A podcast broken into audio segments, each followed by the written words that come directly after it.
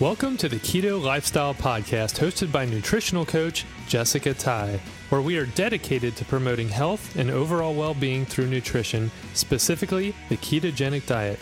We will provide you with all the latest science in nutrition, interviews with experts in the health and wellness field, and answer all your burning questions so you can find optimal health. This podcast is not intended to be used as medical advice and is to be used for informational purposes only. Please contact your doctor with any and all medical questions. Now, here's Jessica.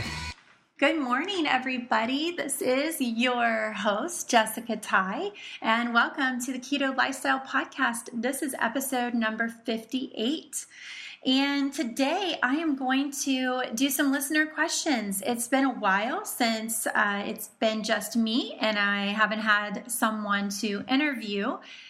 So I thought it would be good to address some of these listener questions. I typically will respond to listeners uh, directly, uh, people that send me inquiries or questions, but I like to address some of them that are kind of more common or I think are more unique or I don't know, for whatever reason, I feel like it would be good to address on the podcast. So I think I'm going to do that today. And we've got a few different ones that I think will be interesting for listeners.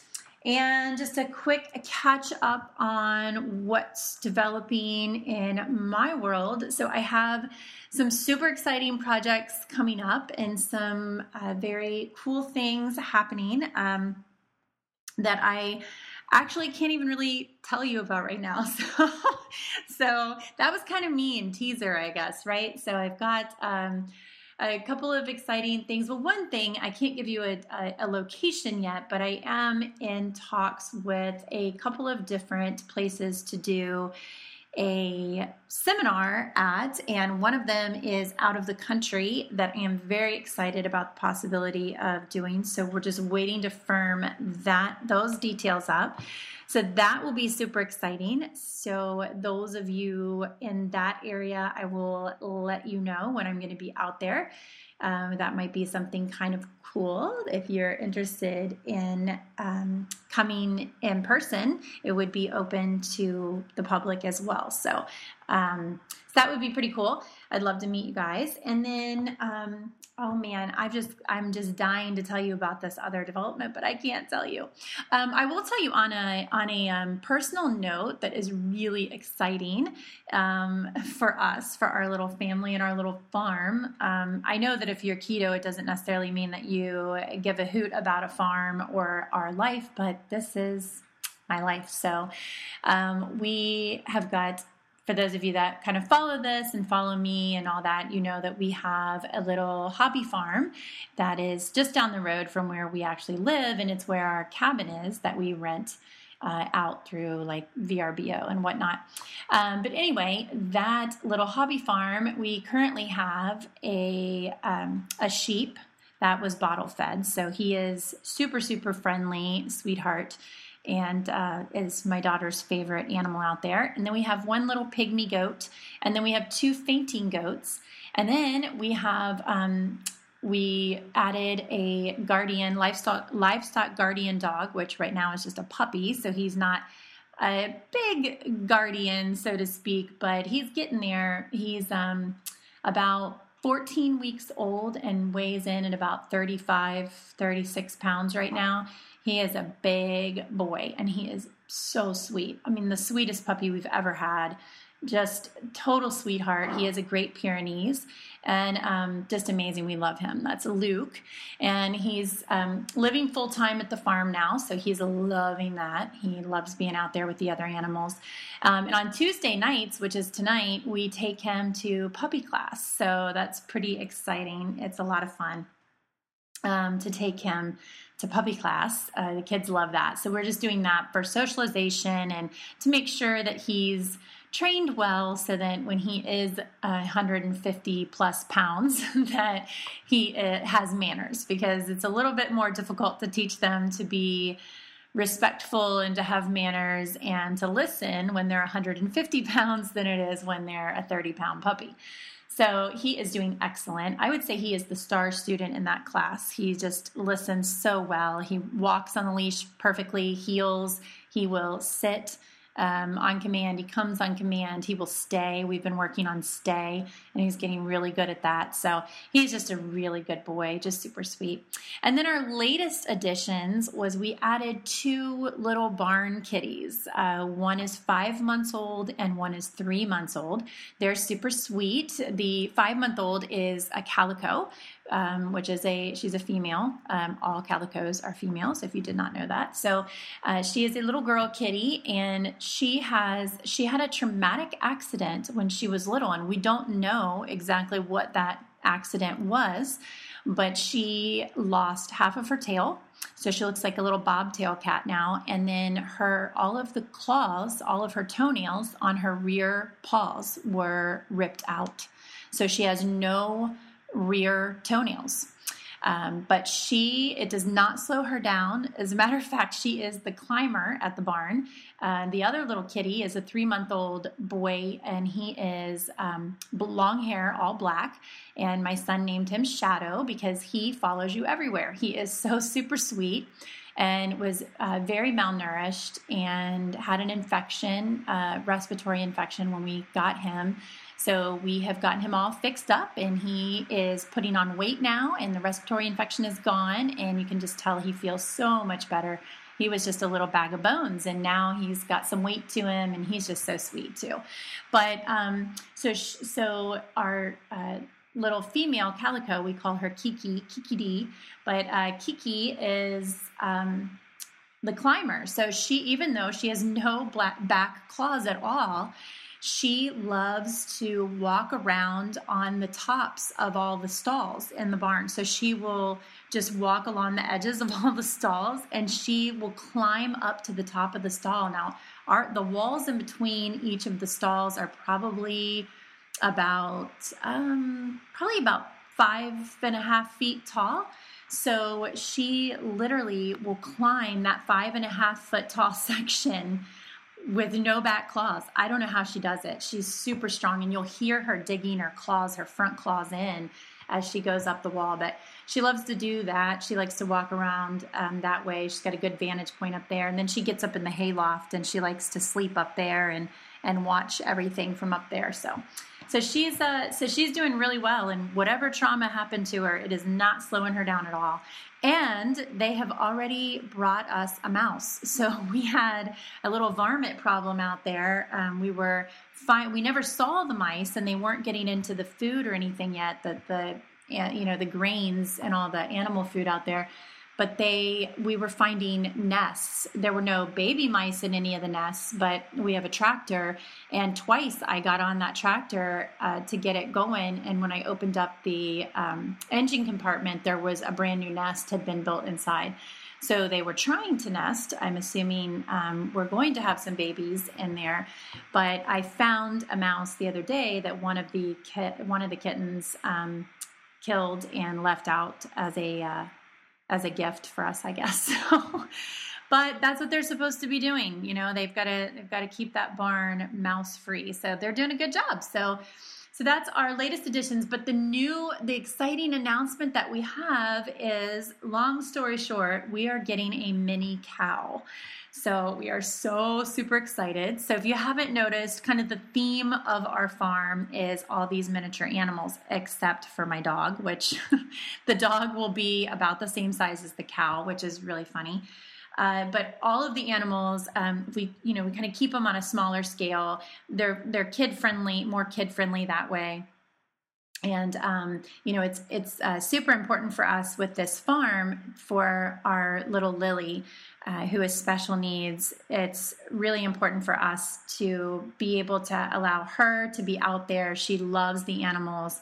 Um, she has um, some physical uh, disabilities, so it's difficult for her to balance and walk at times and things like that. So if we have large animals, you know, full size animals that are um, you know, could potentially knock her over or not see her or just be a little more rough. So these little guys, um, we're training them, excuse me, training them and raising them to be, uh, you know, just more gentle and cognizant of her. And it's just a little bit easier for her to interact with the animals when they're smaller. So, um, and then we don't have an, a, a, tremendous amount of acreage out there. So it also helps us for uh, management of our acreage to have smaller animals. They don't need quite as much um, land to graze and, and roam on so in the spring we will bring home my horse i have a horse that is in texas but um, until then, we're just, and that will also be our only other large animal. She is a draft cross, so she is a large horse. She's a Percheron.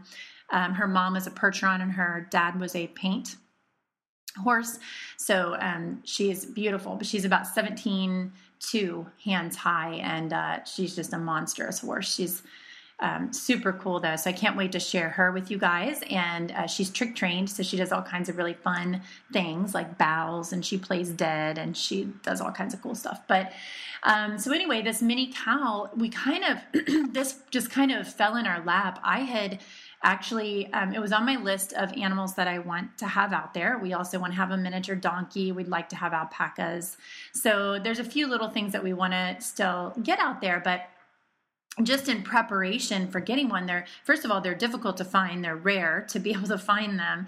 And just in preparation i had started doing a little bit of research on where i could get them. I researched the the miniature cows and making sure it was an animal that we wanted to bring onto the farm and then did some research about uh, breeders in the area and places that you could obtain one. And lo and behold, there is actually uh, a breeder of these mini cows that is about half an hour from our house. So I couldn't believe it. It was like, that's amazing. So I reached out to them and just told them that we were going to be on the look for a miniature cow and you know here in the near future probably spring and just wanted to kind of talk to them about how they raise them and and all that type of thing.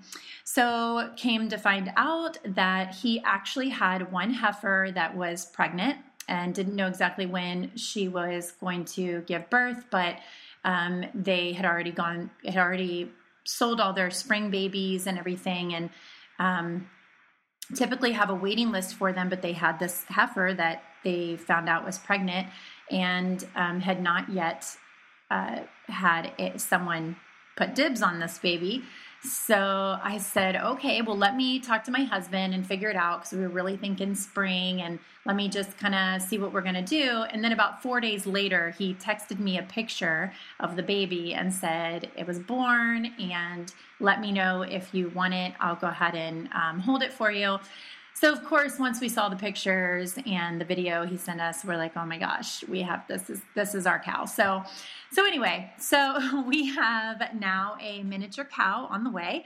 So he or she, we do not know if it's a boy or girl yet, but um, so she is a Dexter Longhorn and um, Zebu cross. So uh, this particular, and she's a seventh. He or she is a seventh generation. So um, it's really amazing. So they have miniature longhorns uh, and Dexter cattle, which are kind of a small cow anyway, and then Zebus, which are known for being just super sweet and uh, pets, and they're also a smaller type of cow. So, um, but so these cows get get big horns, long horns, and they come in a variety of different colors, and they stay pretty small, like usually around 150 to maybe 200 pounds.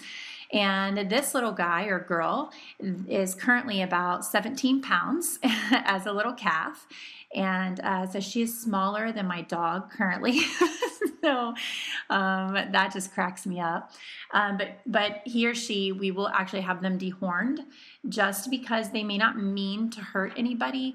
But uh, these, I mean, if you've ever seen a longhorn, so this is like having a longhorn cow, but on a miniature cow body. They get these really long uh, horns, which um, we're just afraid could cause some issues. So we will have those removed um, before she comes home or he comes home. But um, we're super excited. She's going to be, we will actually be bottle feeding her.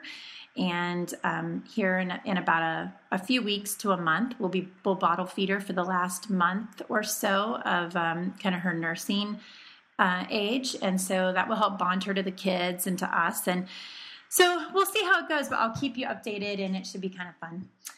So that, I think that's about all we have going on. School's in full swing this week, and um, just got some exciting things that we're planning um, going forward. So I hope to have some new and exciting announcements for you. And um, again, uh, let's see. Well, I guess that's it. I guess that's the only announcements I have for today. So let me get going on this episode and an- answering some listener questions. You guys don't need to keep listening to me. Uh, okay, so the first one I'm going to read is an email that came in.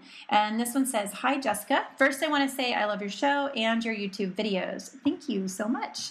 Um, the whole YouTube thing is kind of new to me, and I, I'm not been doing a super good job of putting new ones out there, but I'm working on it.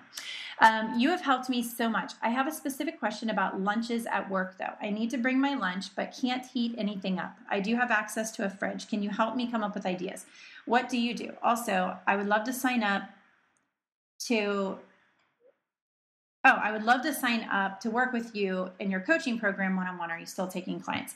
So, um, Okay, so yes, I am taking clients currently. I have a, a, couple of spots that are left. They I opened up last week and filled up very quickly, but I do have a couple of spots uh, that are left. I believe I could take on a couple of more depending on um, which service that you wanted. So if you have information, if you have interest in working with me one on one, you can send me an email and I'll be happy to send you my coaching packages and you can pick from there. And if you're local, I do hands on uh, functional evaluations and LNT. Um, basically, without going into all the details of what that means, you we could figure out in one session with me basically any minerals or vitamins that you are deficient in and you need help with. Um, it will also tell us any systems that are kind of struggling, whether that's your digestion or your adrenals or detoxification um, we work on a detoxification protocol and we work on getting any of the deficiencies that you have back up to speed. Um, we can also work on digestion. We have, have, all kinds of different protocols that that we would work on. Um, after figuring out what you need through that functional evaluation. So, unfortunately, if you are a long distance client, I'm unable to do that because I need to get my hands on you. But if you are local and would like to do that, I do have an option of doing that with one on one coaching. Or if you just want a functional evaluation and you would like to do some uh, lingual neuro testing and figure out you know kind of what you're deficient in or what you need to work on then i am happy to do that as well um, as like an a la carte service. So i can do that and then you would would go home with um, with kind of an action plan and you would know what you need. So it would not be ongoing coaching, but you would at least have a jumping off point that you could then move forward. So um, for some people, economically, that works better and that's fine, no problem. So anyway, if you need more information on that, send me an email. I'm happy to send you uh, the, the information on coaching. And so you will have that. And then a specific question is about lunches at work. So she cannot heat anything up, but she does have access to a fridge. So um, that is very interesting because actually, in my own office, that is exactly the same thing. I do not have access to heat anything up, but I do have a refrigerator. So I can absolutely help with this because it is how I handle it. Um, so typically, what I do for lunches is I will at the office is I will take um, avocados so in my i have a, a, credenza in the office that i have a drawer in there that i keep some plasticware so plastic spoons forks and knives. And then i have my redmond's real salt there of course. And i have some packets of um, my oils. Right now i think it's the bulletproof brand um, oil mct oil. But you know it, it, varies from time to time um, depending on what i have on on hand but that's kind of always in my office in the drawer. So then I will bring in with me avocados or um, hard boiled eggs are really great to have. You can put those in the fridge and then you can have a couple of those for lunch. Um, I usually have some cheese crisps at the office. I like the Paleo Valley um, fermented beef sticks. Uh, I like the summer, I think it's called summer garlic flavor. That's my favorite. So those are good things to take. Jerky. Um, you can keep some like macadamia nuts or some pili nuts uh, at your desk or your office there. So you can kind of just piece together a little lunch. Um, salami, I take in packs of salami. If I'm really feeling uh, like I really want to have a big lunch, which I usually don't. If I eat lunch, it's usually kind of a snacky lunch, and then um, I'll eat a bigger dinner. But if you want to eat a, a bigger lunch if you that's something that you like to do then you can always take in like maybe some lettuce leaves like some Bibb lettuce or some romaine leaves and then you could have some lunch meat and i like to um, have the leaves and I'll put some uh, mayo inside there and then I'll put my lunch meat in there and then some cheese. And then I like to put sprouts. So um, you can keep some sprouts in there in the fridge put those on your sandwich and then I usually salt it and then I'll roll kind of roll that up and have that as like a sandwich. So you could do that very easily.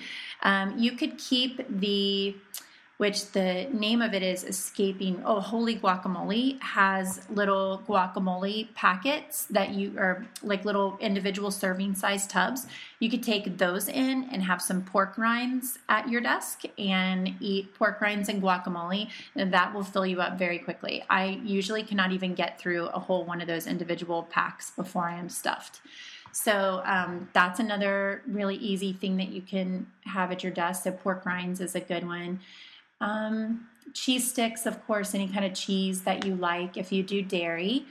So those are just a few ideas. Um, some berries, you could have some berries there. Um, so I'm just trying to rack my brain to think of anything else that I mean that's kind of that's pretty much basically what I would have there and and kind of the only things that I really eat. I guess you could make um, another thing you could do uh, to keep that you would keep cold and you wouldn't need to heat up is you could make like an egg salad or a chicken salad or a tuna salad and you could take that in and eat that on uh, like in a lettuce cup or lettuce leaves. So maybe that would be another thing you could do. All right so hopefully that helps you. Thank you for submitting that question. Okay um, next one i have this was submitted um, on my website this is from Jody. Um, Jody says, okay, well, actually, this was like a series of emails back and forth. So let me go to this one. Okay, originally, Jody had reached out to me back in July, and um, I'll just read this really quickly so you get the context. Jessica, first of all, I'm so glad I found your podcast. I did keto for two months a year ago, learning from a friend. I felt awful, and it ends up that she may or may not have known what she was talking about. Your podcasts are amazing. I'm addicted to them. My question I've seen conflicting information regarding ketone testing. I have the Mojo meter in the morning. Some say to do it, some say don't. I'm only nine days in, and I test anywhere from 0.6 to 1 on various times of the day. But since I'm just beginning, I'm not sure when to test to get a truer sense of whether I'm in ketosis. I would love to hear suggestions. By the way, your electrolyte replacement suggestions, i.e., bone broth, magnesium, potassium to help the keto flu, are amazing. I don't feel like I ever got it. Thank you so much. Um, okay, so then I wrote Jody back, and I don't think I addressed this on the podcast before. So, but I told her um, basically that I would test in the late afternoon to get the most accurate results. Do it when you haven't eaten for a couple of hours so you can get a more accurate reading. Because if you have like a high fat meal, for example, you may show a higher ketone reading, but that's not truly what your body is producing. It just may be what is um, you know, when you're doing when you're ketone testing with a blood meter, you're just testing what is free flowing in your blood. It doesn't mean that that's actually what you're using necessarily. That is just what it is detecting at that time. So if you eat a meal that's high in fat, specifically MCT oil, you're going to register higher ketones at that time. And that doesn't necessarily mean um, that your body's producing higher ketones. So, um, so definitely the best time to test would be in the late afternoon, away from eating. So um, anyway, okay. So then she just emailed me back uh, like last week. It says, "Okay, Jessica, I'm in kind of freak out mode and wanted to reach out. I've lost 15 pounds in the first five weeks. Now I'm not losing. I am maintaining 140 pounds. I am 5'4". I still feel great and I am tracking macros still. I'm pretty sure I don't get enough calories in 1000 to 1200 but I'm honestly just not hungry and trying to listen to my body. The highest ketone reading I ever got was 1.8 consistently in two to in weeks 2 through 3. Now I am lucky to get a 0.6 or I get low. So if you don't have a Keto Mojo and you're listening to this, it'll tell you low if it's not registering um, higher than I think it's 0.5 or no, maybe it's lower. I don't know. Anyway, it tells you low. And so basically, if it's not registering ketones, then that's what it tells you. I am still fat adapted, even though I am, I still fat adapted, even though I'm getting those readings. I still feel like I'm reaping the benefits of keto, energy, sleeping well, etc. But I can't lose any more weight. Sorry to ramble. I thought I had this figured out, and now I'm questioning everything I'm doing, which is stress and also not good. P.S. I start yoga on Monday. So um, great, Jody. Uh, thank you for reaching back out again.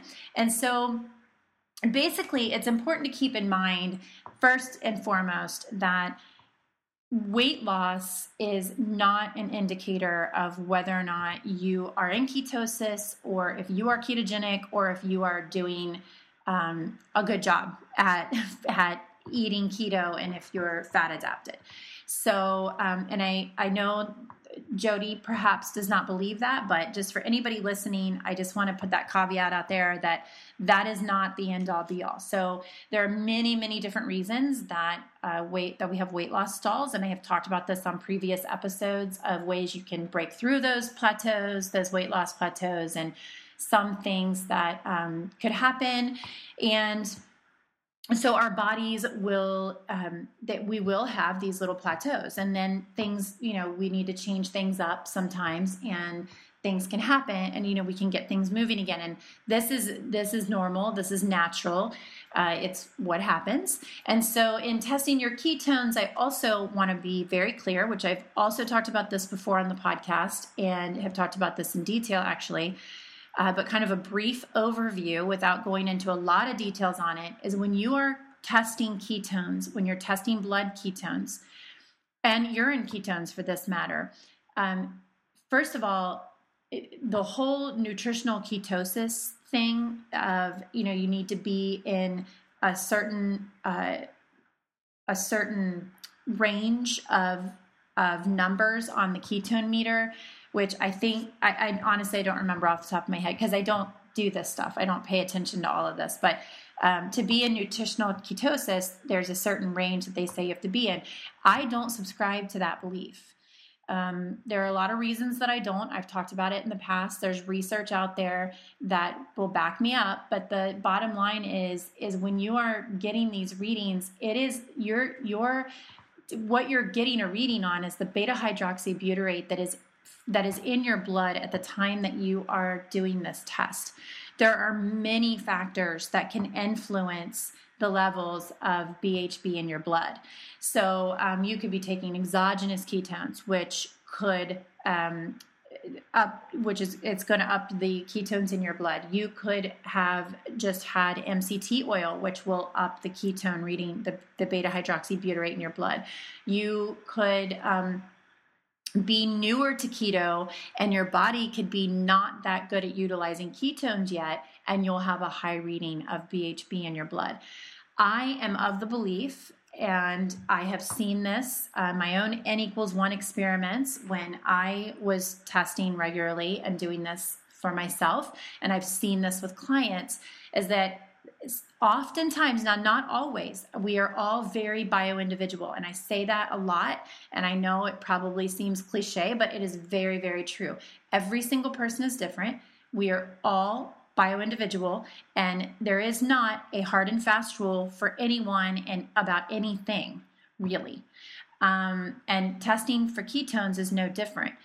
But for a lot of people myself included when you become fat adapted and your body is really good at utilizing ketones for fuel, when when that is its prefer, preferred fuel source and it gets really good at using them, at making them and using them, your body is you you or at least me, just speaking on my own, I do not get as high a reading as I used to. And I eat very ketogenic 99% of the time. I know I am fat adapted. I know my body runs on ketones. And why I think that happens and the research behind it um, kind of supports this is that number one, our bodies are super smart, right? So we are not going to produce more energy than what we need, what we have to. They they are going to do the best that they can uh, to to do to um, I don't know the right word I'm trying to say. I feel like I'm like stumbling all over the place, but um, to do the most with the least amount of work. Does that make sense? So, so like when your body becomes really good at producing uh, energy from from fat and using ketones for energy, you're you you're not necessarily going to produce enough ketones to get a, a 3.0 reading on your keto meter because if you're not using if your body doesn't need to produce that many ketones it's not going to do it. So maybe if you're a really really active person and you're um, doing a whole lot of cardio stuff or you know i don't know I, and i don't i don't have any reasoning to back i don't have anything to back this up just my own knowledge of the human body and and some of these studies that i've read then perhaps you will produce more energy and your body will make more ketones uh, preemptively because it has learned that that is where you need to be metabolically. However, if you are a person that doesn't need that many ketones and you are fat adapted and your body knows how much energy day to day that you're using, um, then it's probably going to uh, kind of titrate down the production of that energy to what it thinks you're going to use. And then if you if it needs to make more energy if you're using more than you typically do it can it can get that energy. It can get that energy from fat stores. It can get that energy through gluconeogenesis. It can there are ways that your body has to do that uh, for the on demand uh, fuel uh, needs but preemptively it is producing the it is con you constantly need fuel. So your your body is constantly producing that.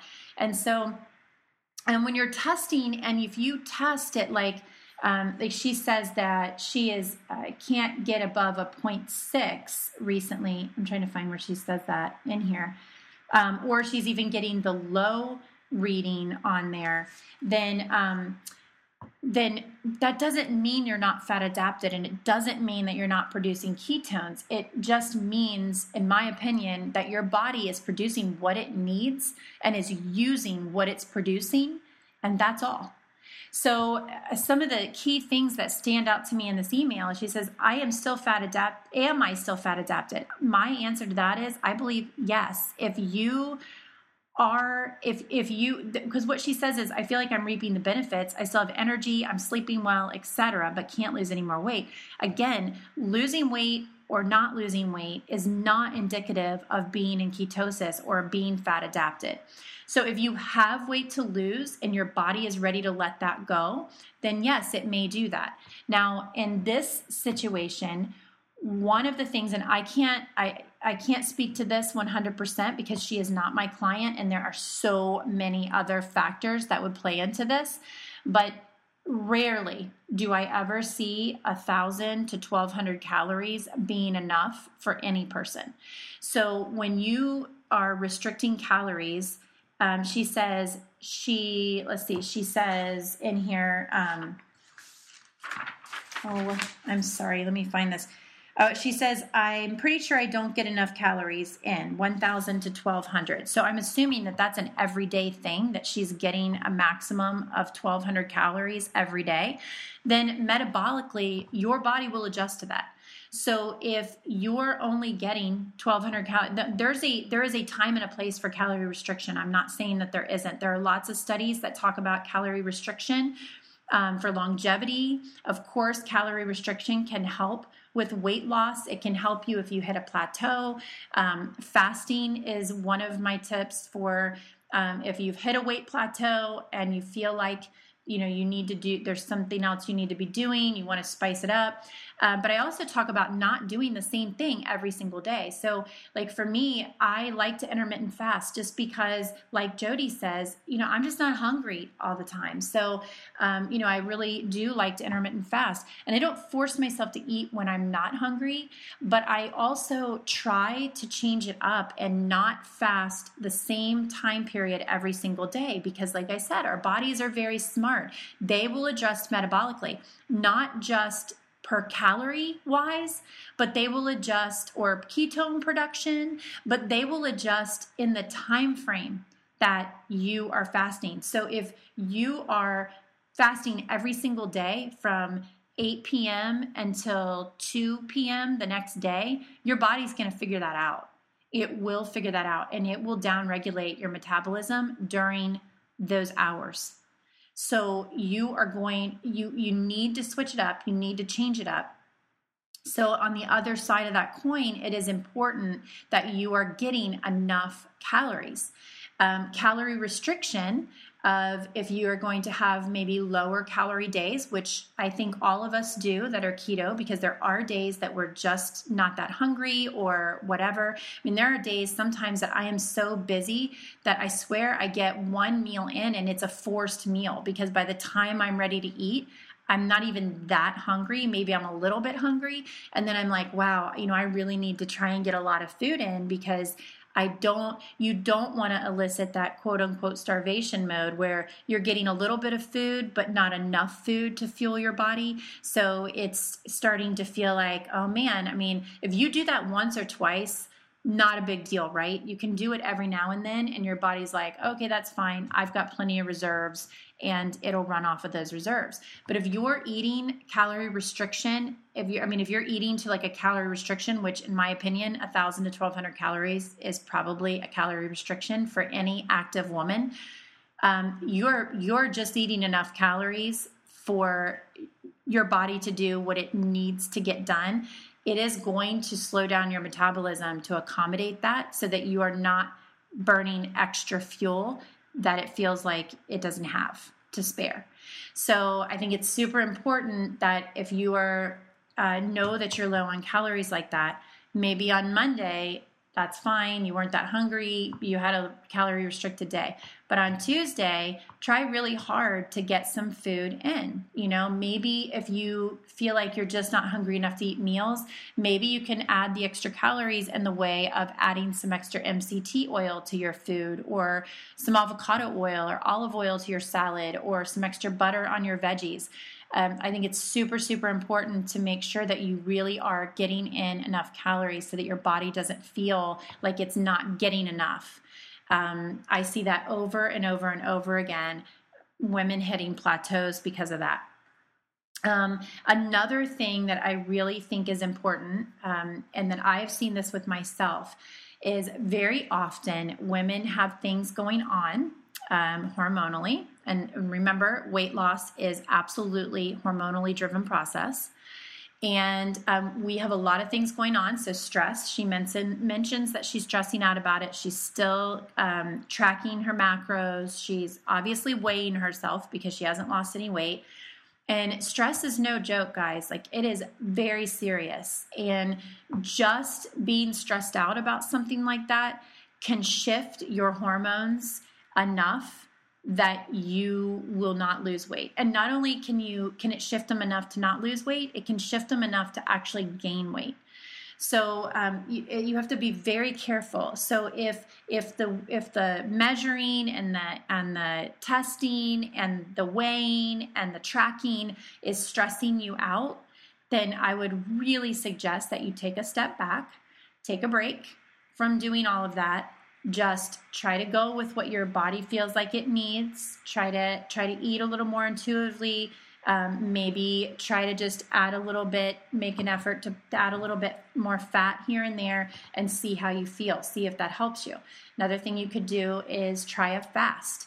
Um, another thing you could do that I have found personally helps from helps me is when I get into a place where I'm feeling like I need some carbs I absolutely will indulge in some carbs. And I may have a day, I know it's popular to call them carb ups and this type of thing. That's fine. Call it whatever you want carb up, carb cycling, carb whatever. Um, but I am, like I said, I'm keto 99% of the time. But there are times when I will deliberately eat a lot more carbs than I normally do in a given day because I'm feeling like my body needs that, my hormones need that. Um, especially if you are having adrenal or thyroid issues, um, it can be very helpful. And sometimes I won't just do it for a day. Like I know I hear people talk about, well, I just do a carb up, you know, one day a week or you know every seventh day or every fourth day or whatever. And that's fine. I think you have to figure out what works for you. But for me i will do a carb up maybe two days kind of a carb up session. Like i'll do two days in a row of eating kind of high, uh, high you know pretty high carbs. And i'm not talking like you know i don't go out and you know start slamming Captain Crunch cereal or anything like that, but I will um, definitely increase my tubers. I'll increase my fruit intake. Um, you know, I'll do things like that and get in a, a lot more carbs that way. Um, and then I noticed that I it kind of uh, kind of it's almost like a jump start to my system. Like I will feel more energized after that. I will um, just feel better. I and I've even noticed uh, some um, weight loss after doing that, which seems very counterintuitive. I don't weigh myself, so I don't know, um, you know, pounds wise or anything like that. But I will notice on my body, I can see the difference and feel the difference. Um, maybe it is a, you know, would, there's definitely a, a water um, component to that. So, you know, whatever it is, I know that that helps me, and I feel a little better. So um, that could be something that perhaps you need if you notice that you're at a plateau. Try adding a little bit of carbs in. Try doing a, a higher carb day. Um, you know, like I said, maybe some tubers um, or some, you know, that type of vegetable or upping your fruit intake. You know, some uh, little bit, little bit higher carb fruit, and see how that makes you feel. See if that kind of helps you get out of that plateau, and see if it helps you feel a little better. Sometimes your body just needs you to change it up. It just needs different things. And, you know, all that we can't, if we're just doing the exact same thing all the time, day in and day out, for myself anyway, and often for clients, I just find that that isn't the best thing. It doesn't seem to be the most helpful. I need to change up my fasting, my, you know, and really, I don't, I don't even know if it's. I mean, if you want to fast for a day, if you were reduce or you know restricting food for a day, but um, really, I, I view it probably less about fasting and more about kind of time restricted eating. So just changing your your eating window basically from day to day, just kind of trying to change that up a little bit and kind of rolling with that. Okay, um, next message. This one is from Karen, and she says, um, hi, Jessica. I'm wondering if you could share some personal insight or wisdom about studying to be an NTP. I am a stay at home mom, two kids that are 16 and 11. I'm contemplating because I want to have correct knowledge and tools to help others. I'm just wondering if I will be able to handle the studying at this age. Any feedback would be appreciated. Um, she says she's 45. I'm impressed at how you handle your busy life and accomplished all this. I'm nervous and scared to take a risk, but at the same time, I feel like God put this burden and passion in my heart. Hope to hear from you. Thank you, Karen. So, Karen, um, man, definitely resonate with that. I definitely feel like it is something God put on my heart as well. And I'm very glad that I went after it.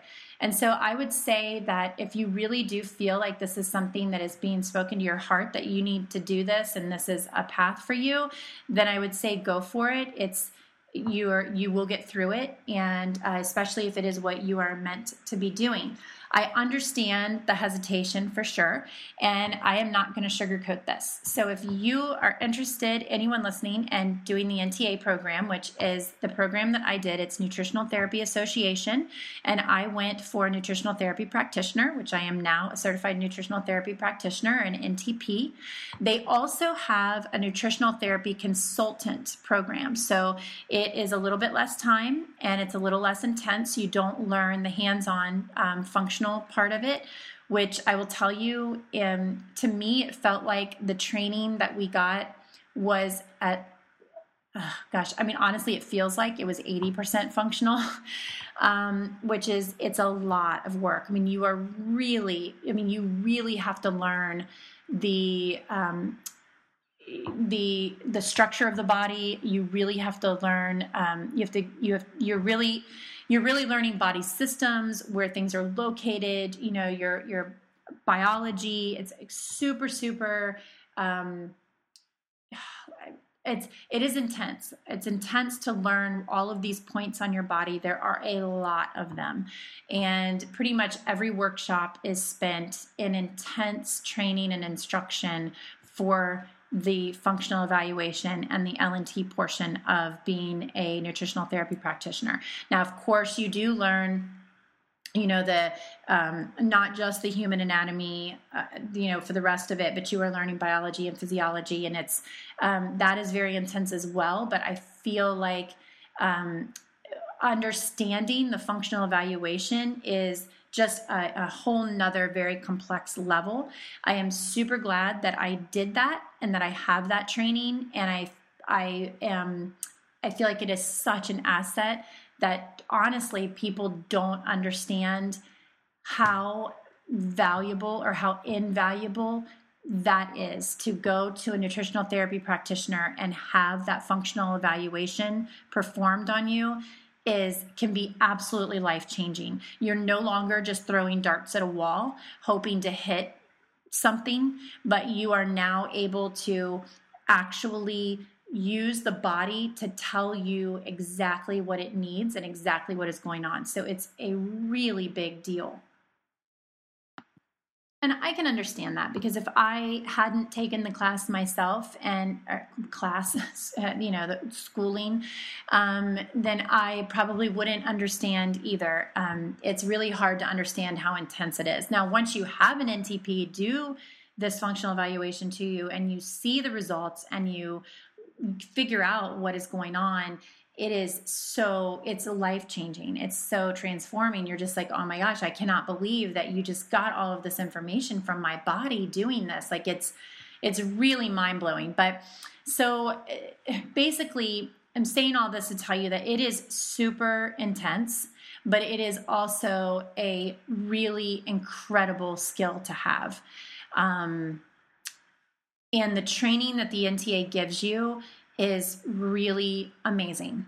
It is, uh, I mean, it's we we've had dietitians that have gone through this program that have said they did not learn anywhere near the level of nutritional training, um, physiology, biology, anatomy, all of it um, in their entire training. They're all of their uh, dietetics school. Um, so and and obviously you are that's a, a lot longer program and you are um, you know you're it's a lot more expensive program and then you are uh, part of the dietetics board which is uh, very restrictive let's say and what you are allowed to recommend and do with with clients. So many of us did not want to go that route and are not interested in doing that because we do not want the threat of losing our dietitian licensing if we do not follow usda guidelines. So um, so many of the people in the nta uh, go, you know, specifically seek out the NTA because of the holistic and functional approach to everything. So it's really an amazing program. Um, you know, I have five kids. Uh, I am 40 years old, and um, it was a lot. You know, I, I am also a business owner. You know, we have um, several different businesses that that we own. So, um, so it, it was a lot for me. I mean, it was a full plate, and I will be honest and tell you that there were times that I was like, "What the heck am I doing? Like, why did I sign up for this? Like, I've totally overwhelmed myself. Um, I mean, prior to midterm, I was totally freaking out and thought, I, this is just crazy. I'm never going to pass this. And, you know, the studying for that was very scary, but I passed it very well. Um, you know, I, I had um, really great scores throughout my training. My finals, um, you know, I aced parts of it and just had a couple points taken off here and there. Um, and, you know, again, before the finals, I was super stressed out. I didn't know if I was going to be able to complete it. Like I, um, you know, it was it was a lot. It was a lot of pressure because you realize how much information you you have learned and you need to know.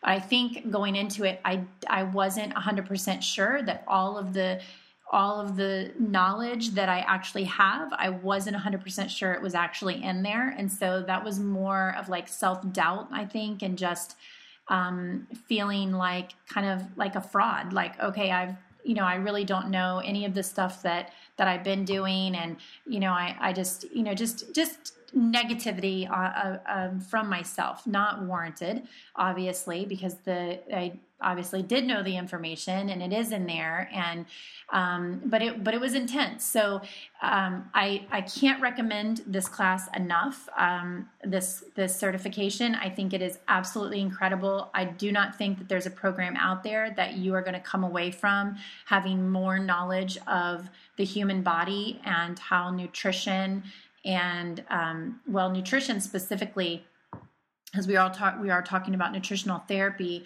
um, as an NTP, but but not just nutrition, but stress and sleep and all these other elements of your lifestyle that really affect all of these systems in your body. So, um, I don't think there's a program that you're going to learn more. So, I think it is absolutely an incredible program. I think it is wise to think about the intensity of the program. But having said that, I do think that you can do it all. Um, I do think that you can be a mom and a stay at home mom. And uh, your kids, Karen, are a little bit older, I think 16 and 11. While I know that that still requires a lot of work, I have a 16 year old and 11 year old as well. Um, for me, the, the hardest part was, I think, the younger kids, and then my uh, youngest daughter with the special needs. Um, just to be honest, um, because during my training, um, she, you know, she was air cared. We spent five days in the ICU. She, she had, you know, she was in a coma. She had seizures. Um, you know, we had that go. You know, that was just prior to my midterms. And then um, we, you know, of course, she's in, she has lots of doctor's visits and therapies and things like that. So I have that added element.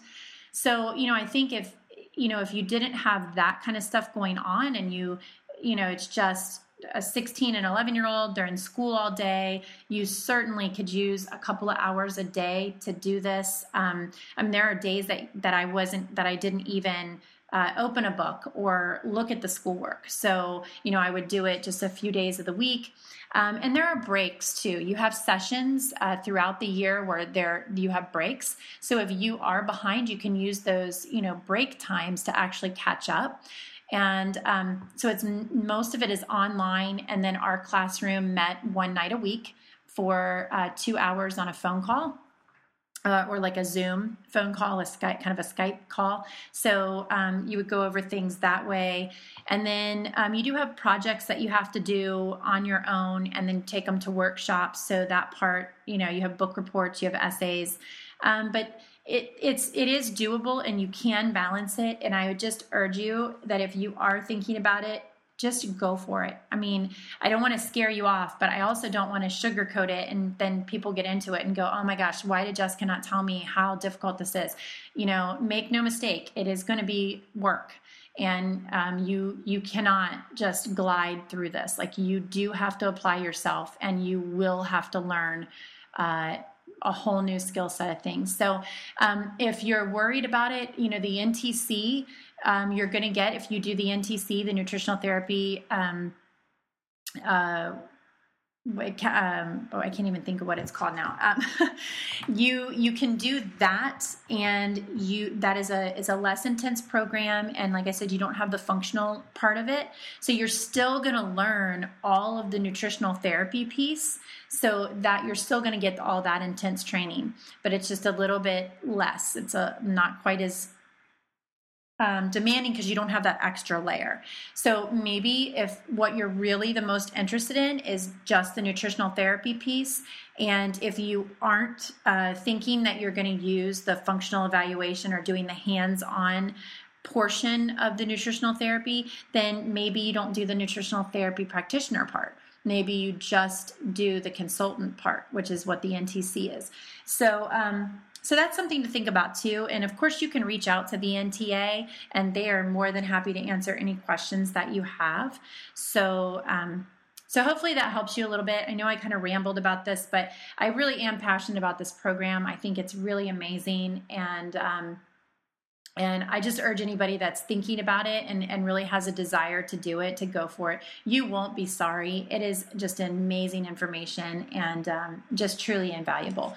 Um, I got another one more, um, yeah, one more listener question, and it's basically on the same lines. This is from Tash. She says, Hi, I've always been very interested in nutrition, but since tar- starting my keto journey at the start of the year and listening to your podcast, I've been inspired to actually work in this field and help people um, live great lives. So I'm considering the NTP course via online learning with the three weekend workshops. I'm just wondering if you have any advice for prospective student, essential reading, etc. before starting this. Also, how hard is it to study as a busy mom? By the way, you may find this interesting. I messaged you back in February sometime and gave you some, and you gave me some great advice about keto breath. I since found out the breath was caused by a form of lactose intolerance. Thank you, Tash, 33, mom of two from Papamoa Beach, New Zealand. Um, so, Papamoa Beach. New Zealand. Um, so, Tash, that is um, basically everything I just said to Karen. Um, it is an intense program. I don't know how old your kiddos are, but I do believe, as a mom of two, that you can do this program. And I think it's awesome that you're interested in helping people, and that's super just awesome. So, and another part of this whole thing is the tribe that you become a part of is so it is amazing people. We're all very like minded. Everybody is kind of in this for the same uh, goal, and that is they have this you know real interest in um, nutrition and how the body works and all this kind of stuff. We're all a little bit nerdy that way, but then we're also obviously very driven to help other people. Um, you don't go into this line of work to become you know rich. It's not going to happen. So if that's why you're looking at this, go ahead and go find something else. um, but you can certainly make a good living at this, and you can um, be helping people, which, you know, if you're always coming from a, a place of servanthood and um, trying to improve people's lives and just um, just be of service to other people, then this is this this is going to be awesome. You'll you'll do it well. You'll love it. Um, as far as things to actually kind of um, help get you started before the class.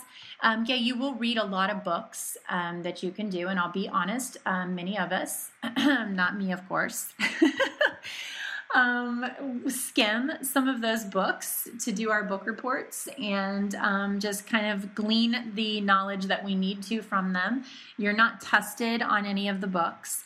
Um, you're not even tested on the on the human anatomy and physiology book that uh, you know the big college textbook that that you uh, use throughout the course. You're not tested uh, at midterms or finals on any of that information. Now there are quizzes on that stuff, but quizzes are open book, and it's pretty. Does that part's pretty easy.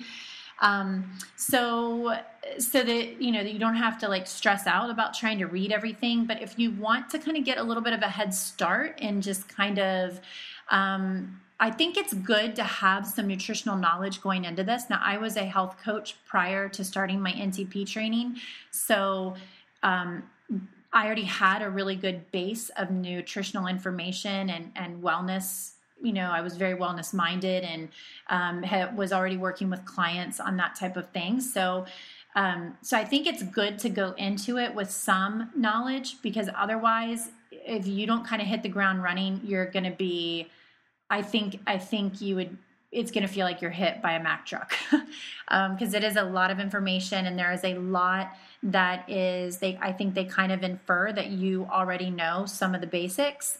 Um, so um, some good reading. Um, many, I think every one of these that I'm going to tell you are required reading. They were from my program, and you will do book reports on these but they um, they could change this. You know, they changed every now and then. They change the criteria and they change the you know what they're doing. Um, but for when I did my training, um, here are some suggestions for some books that you could read, and then that way, when you are in the class, you won't have to completely reread them. You could just skim them if you need to, um, to kind of uh, remember, and then you can do your book reports and whatnot. And these will also give you a very good basic understanding to go into the class with. And many of these are available on Audible. So if you're like me, I don't really read a lot of books anymore. I just don't have a lot of time to do it. So I like to listen a lot to Audibles. Um, so one is, and I don't have the authors on all these because I just scratched these down from memory. Um, Sally Fallon, I think, is um, this one. It's Nourishing Traditions. Um, that is an excellent book. I really enjoyed reading that. Again, Nourishing Traditions. Uh, stomach acid is or why stomach acid is good for you. That's another book that you could get that was required reading. Uh, another required reading for me was Adrenal Fatigue, the 21st Century Stress Syndrome. Again, fascinating book. Um, will change the way you look at a lot of things in health and wellness. So, that I recommend. Um, the Omnivore's Dilemma was another one. Um, and I actually bought that book. I bought the the kids. They have a kids a young readers version, and I bought the young readers version for my son, uh, my twelve year old, and he read that book and he really enjoyed it. And it it had a it sparked a lot of conversations between him and I because uh, there were a lot of things that he didn't understand about our food supply and how things are grown and how things go. And and kind of toward the end of that book, he didn't care for it very much, and he had some differing opinions, which I really appreciated that he was thinking for himself. And um, I agree with him. There are many parts of that book that I don't necessarily agree with, and uh, you know, I I feel a little bit differently. But I think it is a really good book to read and will really give you uh, perhaps a whole different perspective on on our food supply chain and how all of that works. Um, another great one is Put Your Heart in Your Mouth. Um, that is a really good read and really helps you understand um, heart health and just how many things go into that and how we've gotten it so wrong. Um, another one is Eat the Yolks. Um, eat the yolks, like egg yolks um, was another one. So those are ones that I would say would be really good to go ahead and read, and then you will have a great understanding, and then you can move to the book reports um, very easily that way.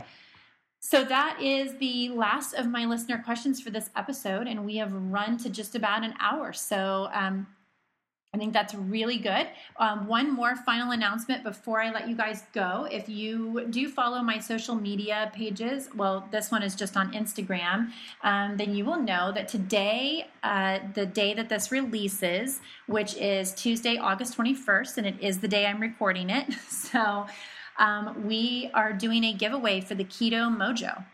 Um, so I have teamed up with Keto Mojo, and we are offering a free blood glucose and ketone um, meter. So you can do your, like I was talking about earlier in the beginning of the podcast. Um, with Jody, who was talking about testing and doing all of this. This is the meter that she was talking about, the Keto Mojo. It is the one that I use personally and I love it. I think it's very easy. I don't test regularly much anymore, um, but I will for ketones, but I will test blood glucose here and there, especially if I change it up and eat something a little bit differently than I did, or or I'm um, you know feeling a little bit off or something. I like to test my blood glucose and see where that's at. So I think it's a really good idea to know um, kind of where you fall in the range on blood glucose. You should know that and kind of know how foods affect you.